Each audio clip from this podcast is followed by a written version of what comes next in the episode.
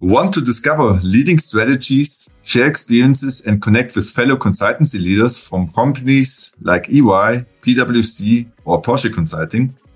Then join us in Munich for the Leaders in Consulting Conference on the 27th of June, a one day event exclusively for consultancy leaders like you.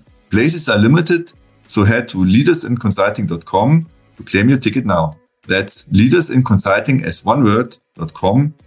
See you there. Welcome to our shortcast. This summary is from our Leaders in Consulting show with Sebastian Hovest Engberding, Associate Partner at Porsche Consulting.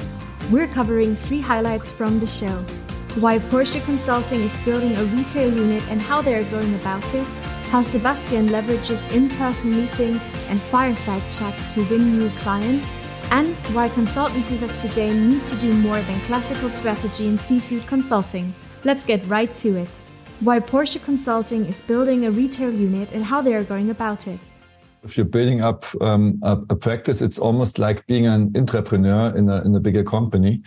Um, and and I asked myself, of course, why is Porsche Consulting building up a retail unit? Yes. So um, let me start with the very obvious part. Yeah. So when when you already started a consulting business, you're always looking for growth opportunities. So once in a while you also look beyond your own boundaries and your own sector and think can't we basically leverage our knowledge that we gain for example in the automotive industry in other industries? The answer by the way clearly is yes. I think that um, um, there is very good examples that can be leveraged in different industries not only retail or consumer goods so um, yes growth um, uh, opportunity um, let's say further also knowledge creation because it is always let's say a multiplier effect also the other way around. You can also learn from the other sectors and feed it back in into um, your original sectors. Um, these are certainly um, topics but in the end also from a let's say diversification um, standpoint yeah um, risk uh, management and also let's say cyclical and non-cyclical business uh, counterbalancing. Um, this this makes it certainly um, relevant and important to also extend uh, in different industries. Um, why retail and consumer goods? Of course, it is a, a huge industry. It is very important, and um, as people may also understand, it is not so far away from our brand origin. When you look at Porsche as a brand, we we have of course um, the cars, but we we have also other consumer products in our lifestyle brands and we are a b2c uh, company from from the heart. Yeah we have the passion we have we have the brand. So it is very close to our core business in origin if not it is our core business in origin to look um, at the side of very close b2c and and retail business. And this is why it also makes sense from from a brand perspective. How sebastian leverages in-person meetings and fireside chats to win new clients you also mentioned that you do fireside chats uh, with with industry experts. Can you walk us through like how you get the people to attend? What what is a fireside chat for you? Is maybe first how you get people to attend and how like an agenda for a fireside chat uh, looks like and what you get out of it.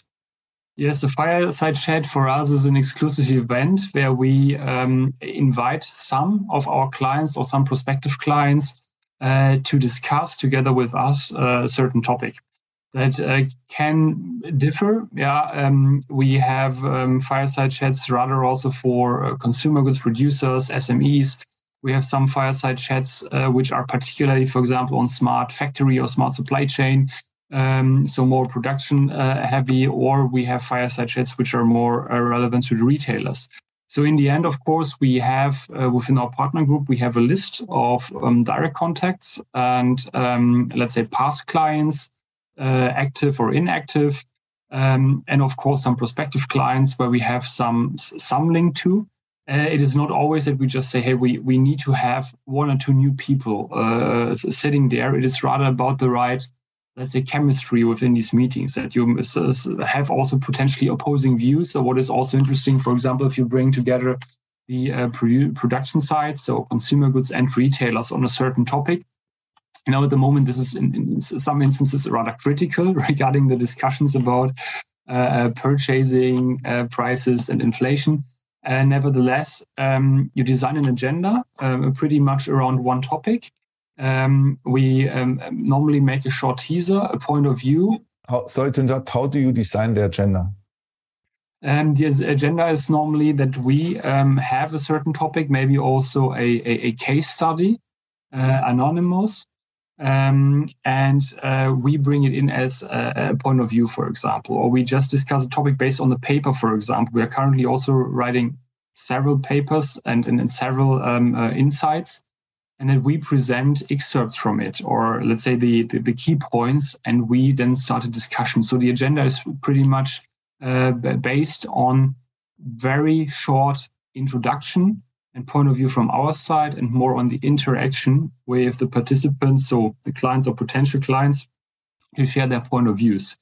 Um, because this is not only for, again, not only for direct acquisition, but it's also a good learning opportunity for everyone in the room. It's also a good networking opportunity for everyone in the room.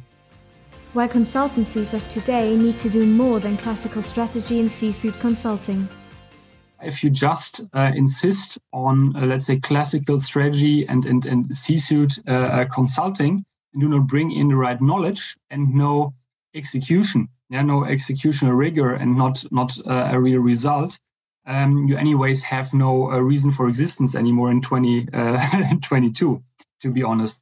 And this is also um, let's say what what we say um, uh, our um, um let's say um, uh, vision and our, let's say, key tagline is always strategic vision, smart implementation. And of course, um, as Porsche Consulting, we strongly come um, historically from operations. But of course, also in operations, you need to think beyond. So whenever it comes to digitization, when it comes to also IT implementation, we have the capabilities, but of course, we need to decide as a rather small or mid-sized player in consulting terms, maybe what do we do now under the brand of Porsche Consulting and internally? Where is our major focus on with our resources? And where do we basically collaborate? Because we, we need the knowledge and resources to really um, fulfill our claim. But it does probably not make sense to have it really in house because the business model itself is too different and it would be in a certain way uh, um, internal competition and not working out that well. And this is really something I can just just just tell and also see from from other business models. Sometimes it's working better, sometimes it's not working that good. But I think we found a very smart and well working way to deliver extremely good results, being very flexible about the resource management and having then the right focus for each specific question. Let it be rather from the strategy side, where we can also always go beyond or let it be rather from the operational side where we can also give basically the context and define the strategy. Ready for more? Listen to the full episode. Head over to savu.io slash leaders.